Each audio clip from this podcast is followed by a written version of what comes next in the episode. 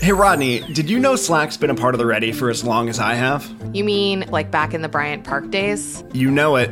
Even when there were only a couple of us working out of a cafe in Midtown, Slack is where we came together to tackle the future of work. Over eight years later, we're fully decentralized across eight time zones, and we still do it all with Slack. That's right, because it's the AI powered platform for growing your business, keeping your teams connected, and making work legitimately simpler. Now you can get up to speed on a new project with one click summaries or find exactly what you need when you need it with an AI supercharged search function.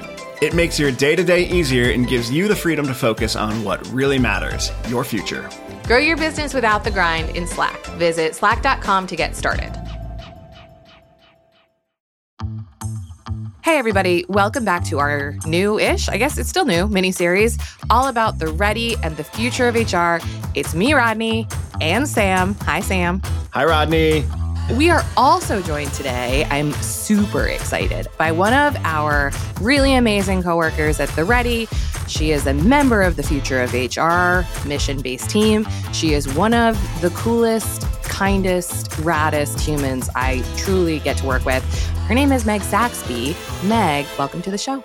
Well, hey guys. This week on episode three, we're talking about the capabilities HR departments will need to succeed in this bright, shiny future that Rodney and I have been talking about the last few episodes. So, this will be a two parter. And today, in part one, we're going to cover the skills that are going to get you knocking on the door of level three in our maturity model. But before we do that, we are going to check in.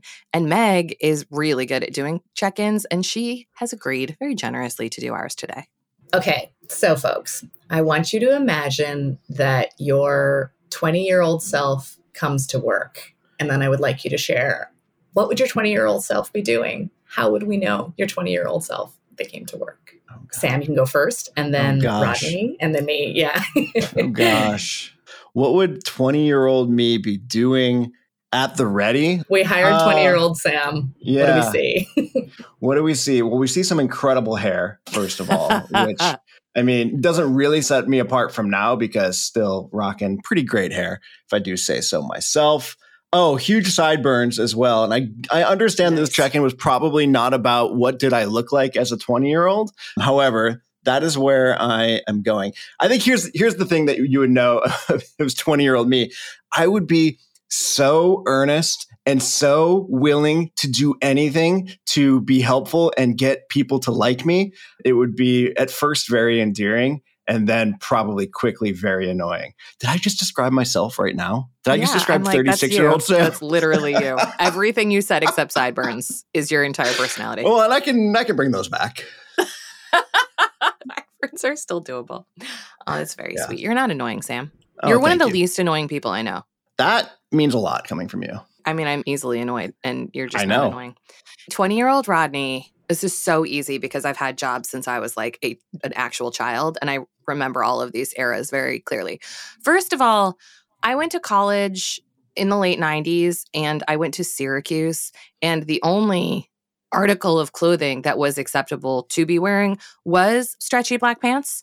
So I would be wearing those to work because I wore them to my internships. I mean, obviously with like a blazer because I was a professional, but stretchy black pants. Also, I loved loved the look of like really whitish eyeshadow. That was something I was experimenting with at that time. But vibes wise, my first two internships, one was with a consulting company and one was with the Gartner Group. Thank you, Gartner Group, for putting up with me. I would say my overall vibe was like very social.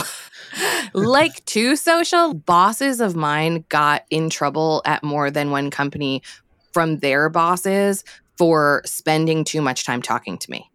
So 20 year old me would be wearing black pants and would know everybody's entire life, like in weeks. I like that. That's cool. Well, I think 20 year old me was known for, for, like taking a lot of unnecessary risks. So I might have brought Whoa. that into our work environment. I know, unexpected.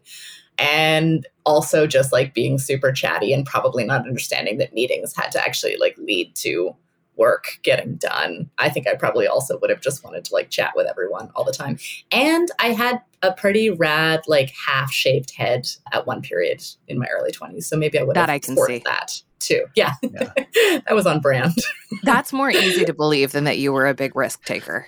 I know. Hey, I was young and courageous. Oh, um, so yeah. responsible now. I know, right? All the right. world, the world got to me. All right. All right. Thank you for checking us in, Meg. That was really fun. So, the first thing that we're going to talk about today is an assessment. We created this assessment, and by we, I mean Meg, and there is a link to it in our show notes. So, you should go take it because it's really interesting and it will tell you where on the maturity model that Sam and I briefly previewed in episode one your organization likely sits. So, before we get into all of the nuts and bolts of this, Meg, I just want to ask you first like, why do we need an assessment and like what purpose does it serve besides my love of Cosmo quizzes and desire to have one of our own? Yeah. So the reason that we made it is because when you are in a journey trying to evolve your operating model, whether you're an HR person or you're embedded in some other function, you could read about different operating models and you could decide, oh, I want to be working as a level three because I think that's the thing that makes most sense for our company.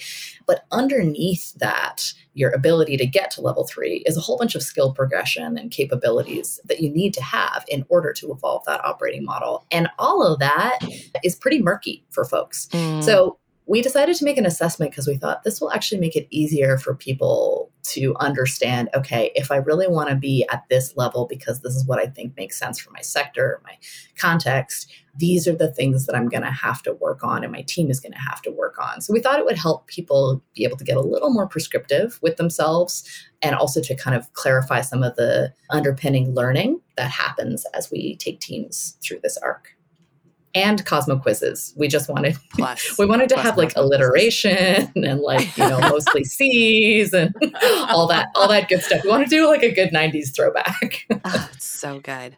I'm curious what sort of, of feedback we've been getting about this assessment so far. Have people been enjoying the buzz feediness of, of it all, or what what's been our reflection so far as people have been taking it? Yeah. Well, what's made us very happy is that we made it lightweight enough that a lot of people are able to get through it. One of my kind of like concerns going in was like, I have a tendency, I did a history degree. And so I like sometimes get very wordy and write these like long, useless tracts.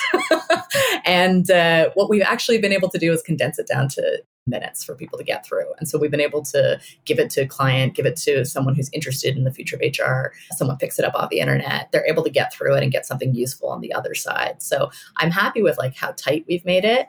I think the piece that people often want more, and this is where we're making this podcast and other conversations that we have, is like, okay, so I found out that I really need to, you know, work on this particular capability in order to get to level three or level four. What does that actually mean? So it does open up for folks like what would that actually look like in my context and in practice. So I want to tie a couple of things together because sometimes I think we make things seem more complicated than they actually are. So there's there are like three layers of stuff listeners for you to just keep in mind. There's the maturity model thing, and we'll talk more about that. But just to call back to earlier episodes, level three is the Hollywood model. We use mission based teams to make movies, the studio is persistent, etc. And Sam and I talked in that episode about all of the practices within mission based teaming. Meg, talk a little bit about how these capabilities relate to the practices. Like, why aren't the practices enough? Like, okay, cool, we're going to go to level three. We're spinning up mission based teams. We're doing the moves that the Ready is teaching us. Why do we also need to have these kinds of capabilities in the mix? So let's say you just decided you're going to do a mission based team tomorrow. You haven't done it before. You just want to spin it up and give it a go. We would support you and say you should try. Absolutely. Yeah.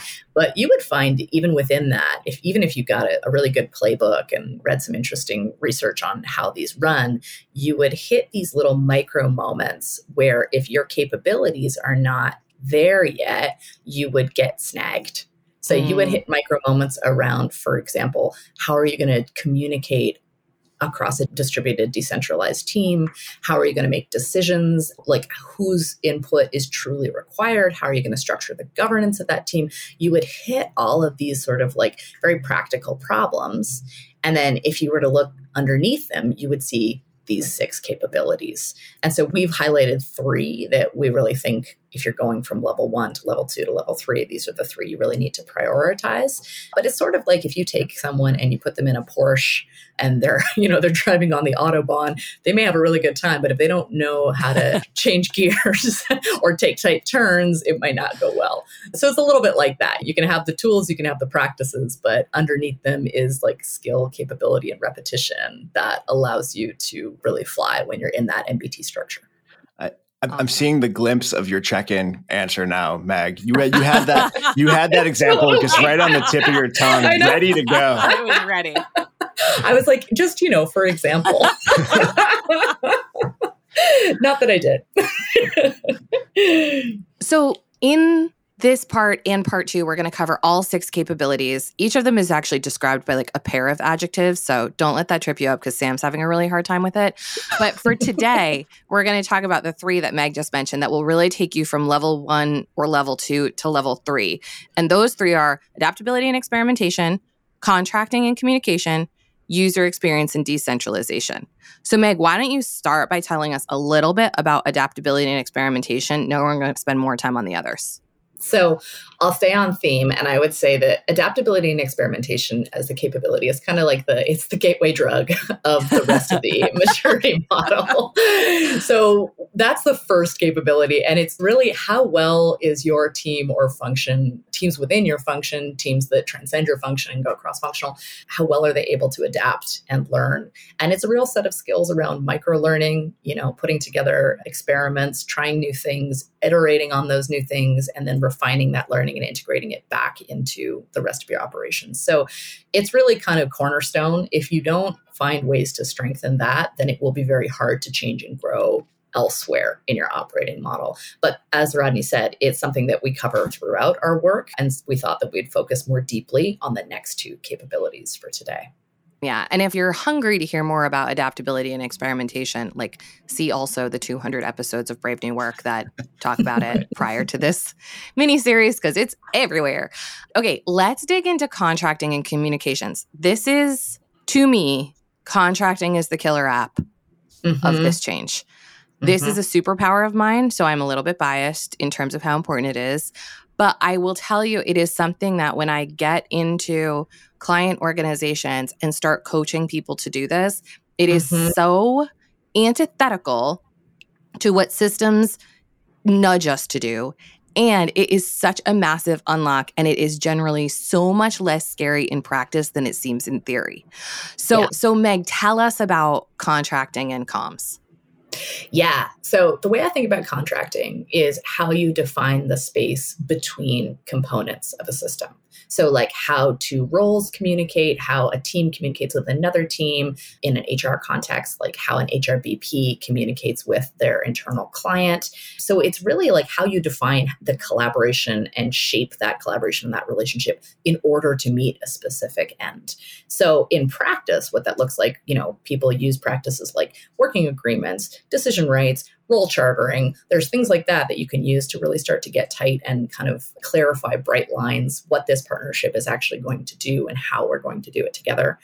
And the why behind it, which I think is probably what you notice, Rodney, about how it like really unlocks stuff, is that the stronger you get at contracting is it allows you to lay the foundation for decentralization. It allows you to lay the foundation for pushing authority to the edge, which enables your organization to speed up. And specific to HR, it starts to be a way of making things explicit that pulls HR out of the role of keeping everyone happy. So HR as a function is mm-hmm. often like kind of spread and it's everywhere and there's a lot of different partners to keep happy and there's kind of you can get pulled in so many different directions. And a lot of the time, one of the quickest ways to start unwinding that is to go into this really contracting mindset of how do we make things explicit and clear. And that just frees up a lot of cognitive bandwidth for people. So that's how I think about contracting and why it's such a critical capability for teams as you're trying to evolve your model. Rodney or, or Sam, what would you guys add to that?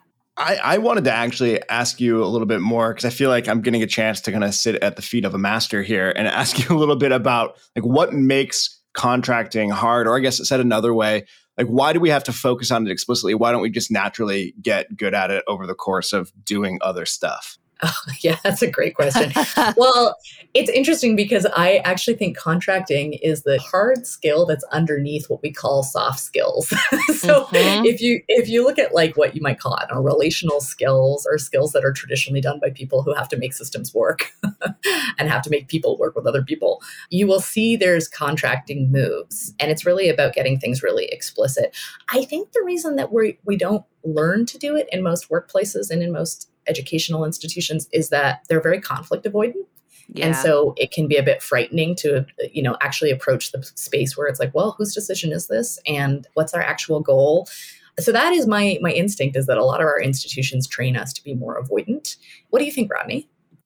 Yeah, I agree. And I think that, you know, because HR is so often seen as being a cost center or being overhead or not being strategic, the whole first principle of existence is like, don't make them more mad. Like they're already mad that we have to be here and that they're hearing from us. You know, like don't make it worse by creating specific boundaries or by saying no to things or by agreeing on different kinds of terms.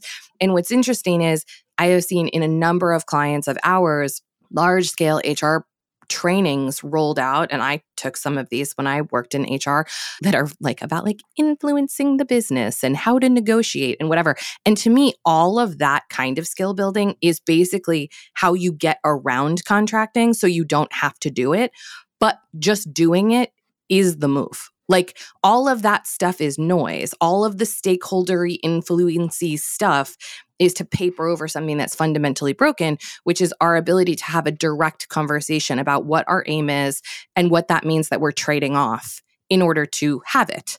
And I think this comes really strongly into level three and mission based teaming because it's so easy to unearth a bunch of priorities that have been lingering or unattended or you know not delivered and be like let's go get after this. And that's the really fun part. And then the contracting of who do we need on this team? How much of their time do we actually need who is not going to be on this team? What are the missions we are not going to do right now? When we're a month into this mission and now somebody is impatient because they want us to do the next thing, how are we going to not become distracted because we are going to see this thing to its conclusion? Like that is where the contracting rubber meets the Autobahn, in my opinion. At the end of the day, I think it's really about trade offs and true prioritization. And generally, we don't like to do that because those things are hard and difficult to do and lead to conversations, to Meg's point, that can be somewhat conflict ridden. And it's easier to kind of just leave things floating around in this implicit space where we just use our relationships to plaster over any sort of bumps that we hit along the road, as opposed to like actually contracting how are we going to do this? What aren't we going to do? What does yeah. that mean for our priorities? Things like that. Yeah and it has a like particular impact in hr because you know the levels of burnout are so high mm. because we don't use contracting we lean into the emotional space the relational space of hr people as a way to kind of like paper that over and make the relationship yeah. work but that's not sustainable it, first of all, it doesn't scale. Secondly, it doesn't help everyone grow. And then third, it's just it's just a pain. Like it's hard to be part of, you know, year after year. I want to dig a little bit further into that. So I should say out loud that Meg is also our membership steward at the Ready, which is like as close to an HR function as we have, which isn't that close, but you know, there's overlaps in the Venn diagram. And mm-hmm. and I feel like I've learned a lot working with you about the emotional labor being held and carried. And I know, like, I've been around so many HR people in the last six months. And to your point, mm-hmm. they are exhausted from like yeah. Just being the vessel into which everyone's really difficult feelings and the trauma of a pandemic are being dumped right now. And yeah, they are like, yeah. they're donezo. And so, so talk a little bit about even as that is part of the role. Yeah. Yeah. I think you're really skilled in still being boundaried and doing contracting around the work, even as you are holding the emotional stewarding role. How do you do yeah. that if you're an HR person? oh, man. Well, I think there's a few things, and I don't know how much control people have over the conditions that they're working in. One thing, certainly for me, is consenting into it. And so it's really kind of being intentional about like, where are the spaces where I can receive whatever is emotionally present in the system? And then where do I get to shut that off and not focus my attention on that? So for me, that looks like a role mix. And I think that in, you know, in a lot of HR contexts, is another reason why MBTs and dynamic teaming is like so much healthier. It would allow people to not be always in the place of having the hard conversation because most of mm-hmm. us can do mm-hmm. it to some degree, but we shouldn't be doing that 90% of our work life. It's just, it's not sustainable. So I think a big part of it is role mix, which mission based teaming accomplishes. I think the second piece is around decision rights and having the ability to actually make some choices about the information that you're taking in. And then the third thing, which is really connected to contracting, is having an ecosystem that you're in where you can kind of frame the problem, frame the question, and then hold it up to the other functions and say, hey, like mm-hmm. we have an issue here and I keep hearing about it. And, you know, it is, but it is our kind of collective responsibility. So I think about it as like containment and then also having open lines with other functions to say, I will not continue to avoid this for your comfort. we do need to resolve it. So obviously the way people can do that is, is based on their context. But those are to me the ways to start clawing out of that well. Yeah. One thing that I've seen you do, in my opinion, to really great effect compared to how I did this when I was in an HR role is I think you have done a pretty exceptional job of getting out of triaging only and staying in like the never ending whirlpool of individual discontent. And what I mean by that is like, there is emotional processing work to be done in any complex system. And I am certainly the first person to say we have to do that kind of stuff at work because we're humans and we can't just leave it at home. And there are points at which that actually becomes like quite destructive and it's cyclical and it's yeah. not going anywhere. And the frustration is increasing with every conversation. It's not being channeled mm-hmm. into something that is beneficial to the individual or to the system. And what I've seen you do is create very specific containers to be like, this is when you can come and unload this is when you can come and figure out what the fuck to do about it. And mm-hmm, this is mm-hmm. when you can deal with it yourself. And like, I think that is a level of contracting that I rarely see HR people do. Most yeah. of us live more in the universe of like picking up the phone and just hearing yeah. someone go, You got a minute?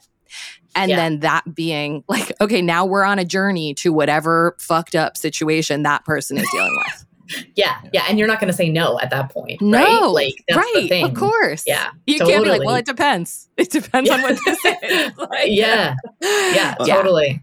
And the nice thing about creating those distinct spaces as kind of a user of those spaces, it mm-hmm. helps me and our colleagues stop for a second and think like, oh, yeah, do I just want to vent or do I want to go solve a problem or is this something I can solve on my own as opposed to it just being this kind of like ball of wax that I haven't yeah. taken the time or effort to actually interrogate like, what it is that I'm feeling. Yeah, I mean, I think it's interesting because when I reflect on what enables me to do that within the ready is like I do feel very genuinely in our system like we have a desire to fix things or make things work better. We have mm-hmm. a real desire as a system to move forward and evolve and adapt. And I, I think in a lot of businesses, HR is sort of the place where it's like, this is a people related problem that we don't really want to solve or have time to solve. And so we just kind of shove it over there. And that's really, it's just not effective. It's not enough. And it does require, as, a, as an HR person, like having the capacity to pull 50% of your time up and out so that you can actually work on revolutionizing and evolving the things that are causing the problem. So yeah, but thanks for saying those nice things, guys. That was really nice. I mean, it's, it's, all true. And just to like tie yeah. what you just said, interesting, like it's coming sort of full circle in my mind.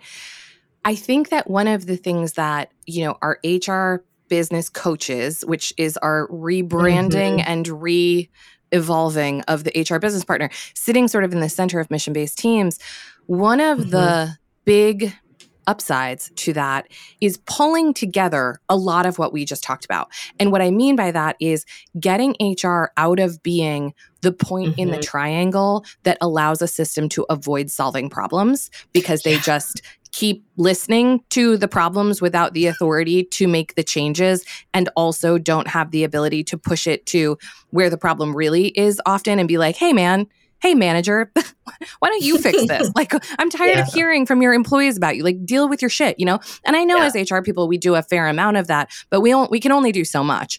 What I like about mission based teaming is we are pulling together the problems, the users, the authority. And the work so that we're getting HR out of being that layer of avoidance, frankly, in a lot of systems mm-hmm. that allows us to, instead of solving the problem by being like, we're going to reimagine our hiring process or we are going to reimagine performance management as a collective who has collective ownership of this mission, we orient toward that rather than being like, well, HR sucks and performance management sucks and it's always going to suck and they should really do something about it. Yeah, and it, it's also going to like make the job sustainable. you know, like no one can be a crash yeah. pad for all the things forever. You know, like that's just yeah. not that's not that's not how we're built. You know, totally. Um, it is exciting. Okay, so we've been talking about contracting, but what about communications? How is that different from what we've been talking about so far, Meg? So, communication in this model is the question of not how do you communicate in terms of like right now how am i going to give you a piece of feedback or how am i going to make an ask for a thing? Although that is of course helpful.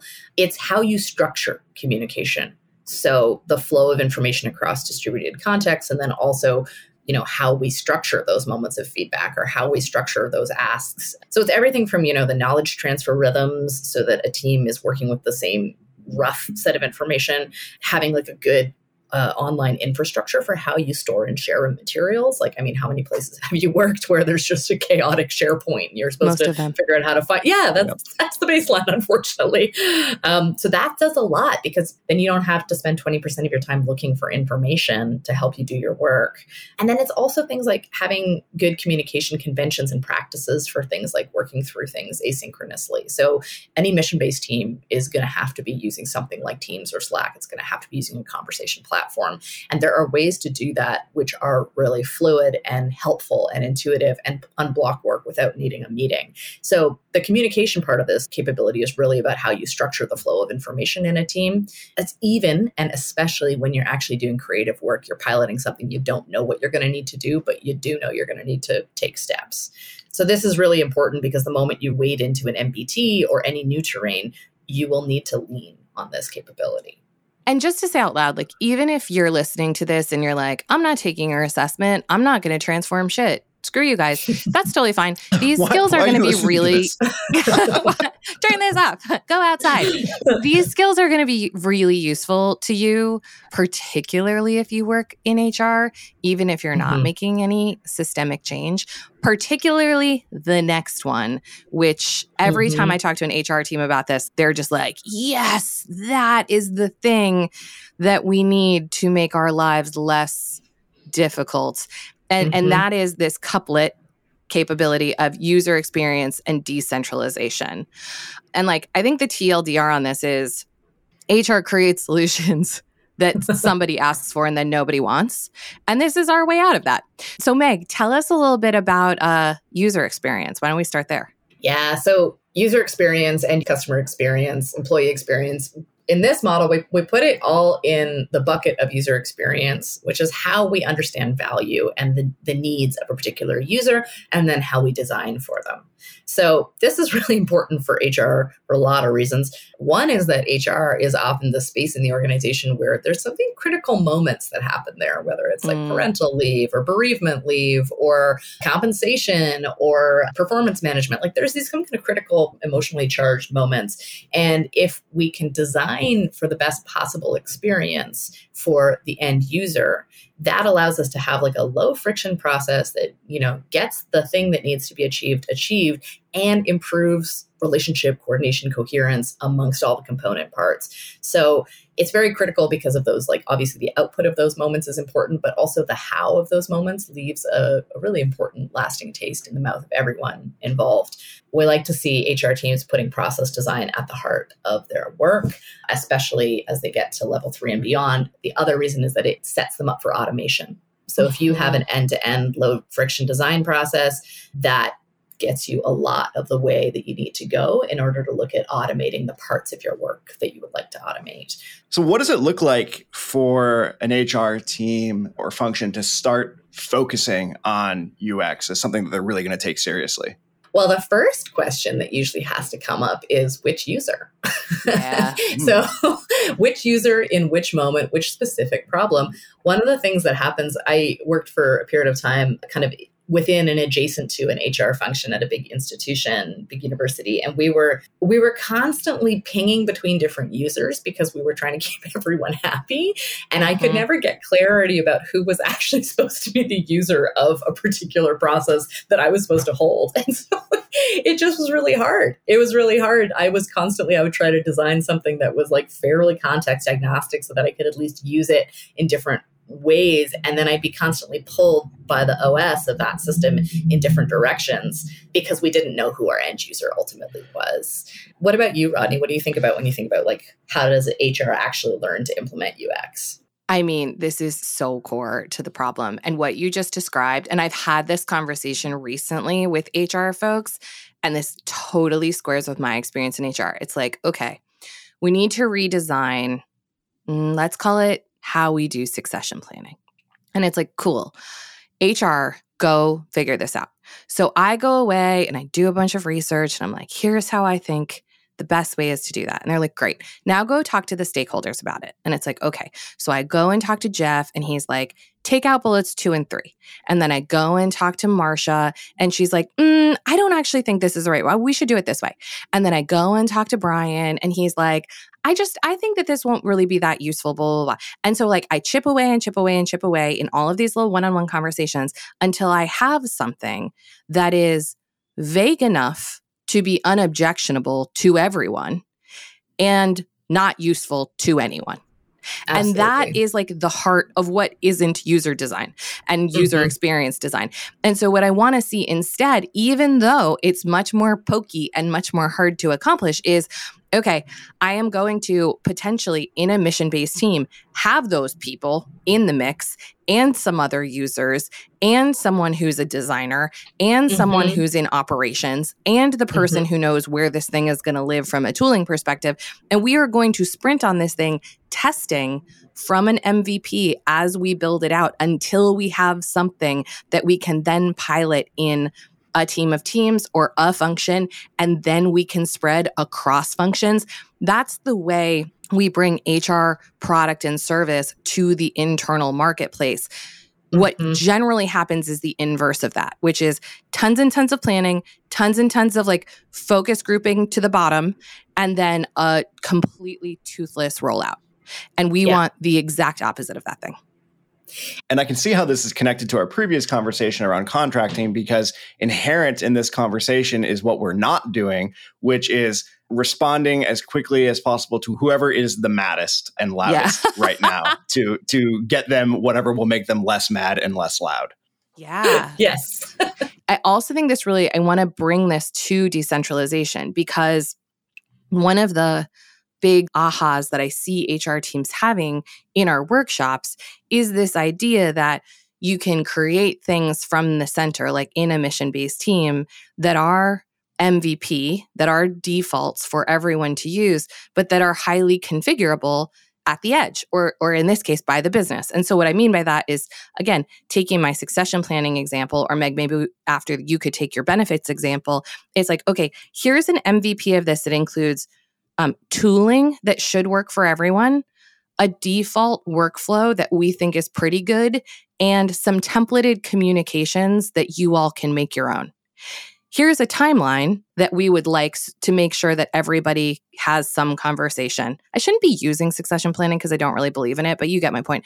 And then from there, it's like, okay, we push this now to the edge and like finance, sales, prod, and sh- like now make it your own. Like now you do the last 20, 40% of configuration to make it fit for your context in a decentralized way. We're not going to try to figure out every eventuality and overcomplicate things. Yeah, absolutely. And then, you know, for benefits, depending on whether you're globally distributed or you're located in one country, you can do it differently. You could say, this is our baseline. Like, we want every employee to have pharmacare, vision, dental, basic medical. And then beyond that, there's this much. You can use it for childcare. You can use it for elder care. You can use it for, you know, your ergonomic setup at your home office, right? Like, so there's different ways that you could do that that would allow teams to deploy it in their own context within certain guardrails and, you know, financially would remain viable.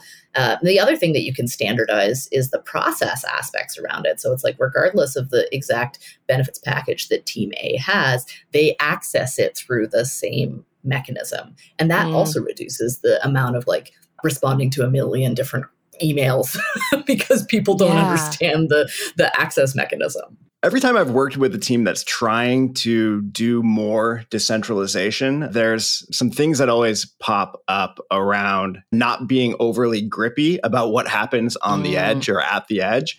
And I'm mm-hmm. wondering how you all have been thinking about that as you've been working on the future of HR. Yeah, it's interesting because one of the first clients that I brought this to just to get her feedback is she was based in HR. And she said, This is a compliance and risk management function. We can't mm-hmm. do this. Mm. Specifically around decentralization, that was the part that she zeroed in on. And I, I I think it was very genuine. Like that was where she was coming from. I mean, I think there's two things that come up for me. I'd be curious what you hear, Rodney. But like I think there's one thing which is that we do have a tendency to overinflate risk as humans, as the mammals we are. And I think that if your job for the past 10 years has been running after everything that is on fire, like you are somatically wired to see and feel risk because that's what mm-hmm. you've been expected to do. So there is a certain kind of like mindset shift in terms of learning to assess risk and make it very clear and then make decisions based on it. And then connected to that, it's like how HR works with legal. That's mm. the other piece that's real connected to me is like actually getting tight on what is a reasonable amount of risk that we're willing to take with this initiative does require a little bit of um, pushback often on like legal advice. And that's a configuring of that relationship that i think needs to be thought through and is going to come up in any transformation. I think that's right. I guess the only things i would add are one around the risk thing. Like on the one hand sure, like heard and very valid because nobody wants to get the phone call that's like, we're getting sued because of a process that you designed. You know, it sucks. And there is also a part of me that's like, well, what do you want to be? Because what I keep hearing from HR leaders is like, we want to be seen as strategic. We want to be a model of the future of work. We want to lead the organization into something that feels more progressive or more humane or more adaptive or more whatever. And I'm like, you can't actually do that by just having creating more bureaucracy be your whole job. You're part of the problem. Two is, and Sam, like you and I have talked about this a million times, like there is such a bias around risk where it's like this thing happened once now we make a rule yeah. for it now we have to uphold that rule in perpetuity.